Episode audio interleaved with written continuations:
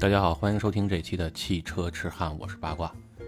最近这个思域钛牌的上市啊，引起了一波热议啊，说卖到了四十二万是吧？官方定价是四十二万，这个价格到底是不是智商税呢？或者说是不是在割韭菜呢？这事儿啊，咱还是得从勾 DM 的精神说起。要说勾 DM 的精神啊，我个人认为啊，还是得说它这个打鸡血是吧？日本有这个传统嘛，叫下课上。其实说打鸡血算好听的，说难听点啊，这勾 DM 就是穷人乐啊。那咱就先看看这个泰牌啊，最新款的思域泰牌在日本和在美国分别卖多少钱？我查了一下资料啊，啊，在美国呢是卖到。四万两千八百九十五美元，和人民币是二十九万八千多人民币，啊，跟这中国的售价四十二万是差了一大截儿。而且人家呢是三百二六五匹宽的 PS 四 S 的轮胎，前轮带 LSD，就是限滑差速器。那咱再看看这日本啊，日本呢这款车售价官方定价是四百九十九万七千三百日元。合人民币更便宜了，是二十六万一千六，啊，而且这还是含税版本啊。如果是未税的呢，是四百五十四万三千日元，合人民币啊，也就是二十三万七千八，所以和中国的售价差不多，就是相当于半价的水平了。这也就是为什么我一直说，勾 DM 它其实最突出的精神就是穷人乐，就是打鸡血。我们再看看国内上市的这款思域钛牌，三百匹马力是吧？比国外的呢，比美国少了十五匹，和日本相比呢，少了三十匹马力，并且啊，日本的版本原车是默认限速一百八十公里每小时，但是啊，这辆车原生原车是带了一个 GPS 芯片啊，当它检测到你现在这辆车。是位于日本的十三条国际赛道的时候，它就会自动解开这辆车的限制，那你就能开多快开多快了，啊？所以他们对于这个车辆的安全驾驶啊还是很注重的。那同样是四十二万，还有什么车可以买呢？比如说啊，这个有人就说了，说你四十二万是吧？咱可以买宝马呀，买宝马这个新上的 M 二四零是吧？这个也是后驱啊，哎，没错，这车确实是后驱啊，比本田思域这钛牌的纯前驱要有乐趣的多。但是有一点，这个 M 二四零啊，它是后驱，也是六缸，这都没错，动力也更强。但是它是自动挡啊，朋友们，这自动挡的车和手动挡它就有先天的弱点啊，就是它没有什么驾驶乐趣啊。啊，这任何一辆车如果是自动挡，在我这儿，这辆车的驾驶乐趣就基本上就被判为负分了。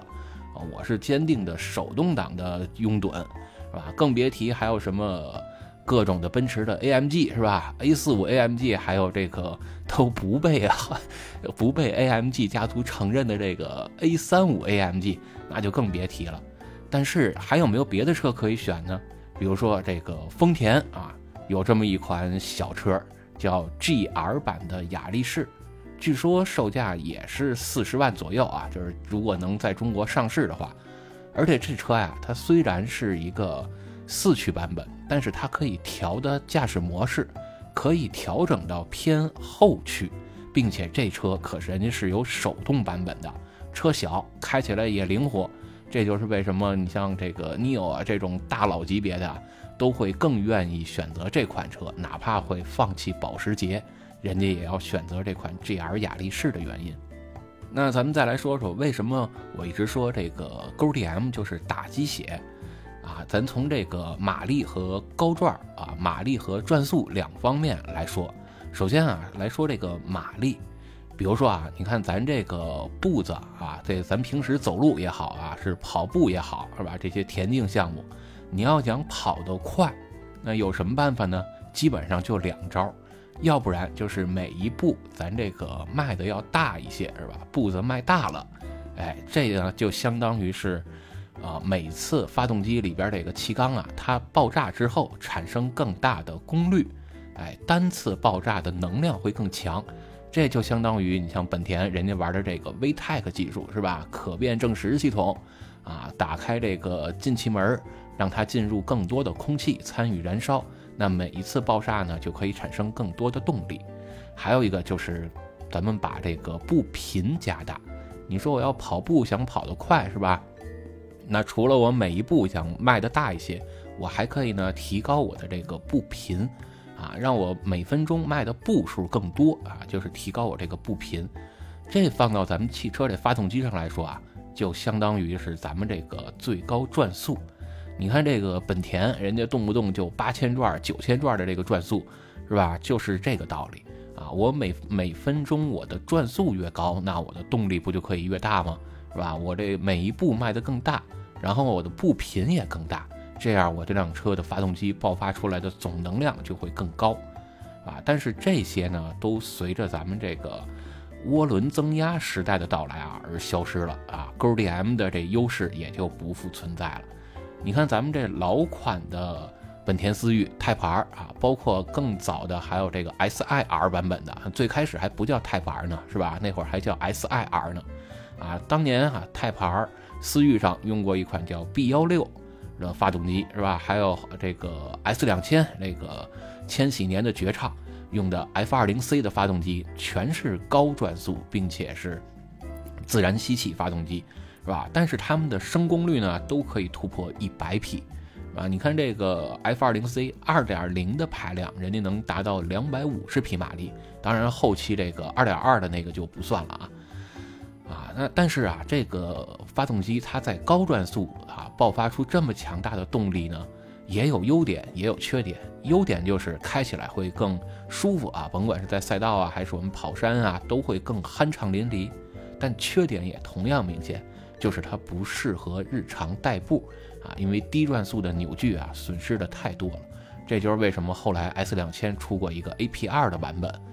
啊，它这个日常代步，比如说三千转以下，那动力是非常小。其实你包括看老款的八六跟 BRZ 也是这个道理。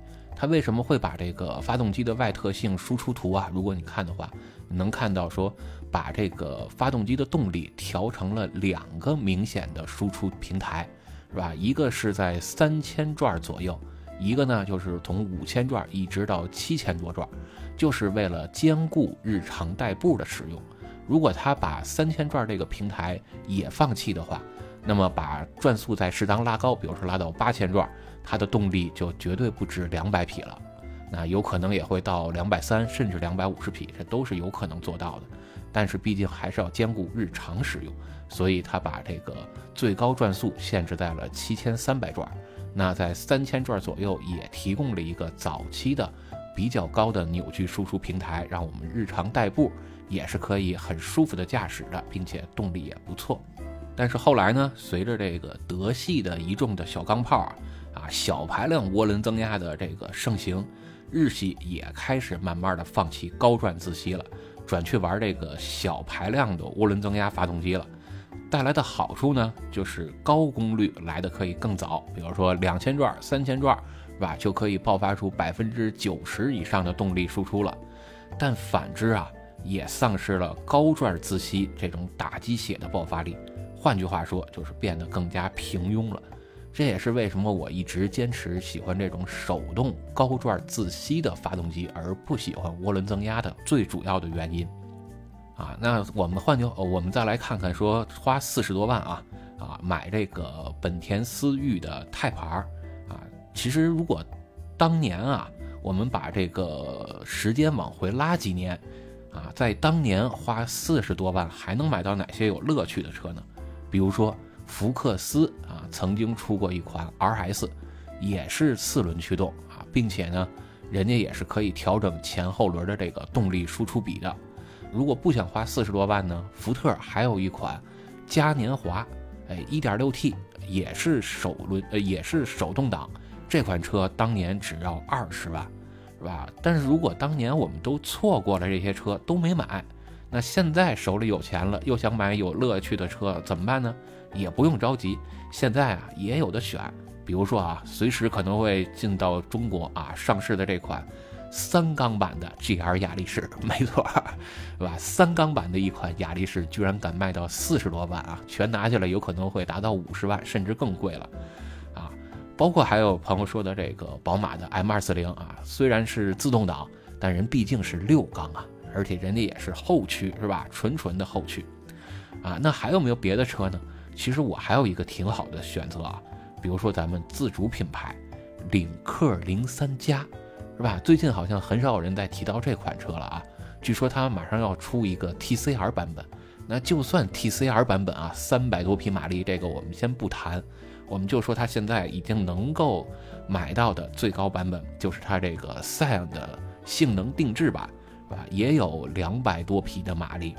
百公里加速呢？官方说也是五点多秒，是吧？这速度也也完全够使了，并且人家还带了一个十段可调的 Bilston 的脚牙避震，并且还有这个三段可调的大尾翼，是吧？最重要的啊，人家这款车可是自主品牌，纯纯的 CDM，而且还能便宜二十多万。所以各位朋友们，你觉得卖四十多万的 Type R？到底是不是智商税？是不是在割咱们这些勾 DM 情怀的韭菜呢？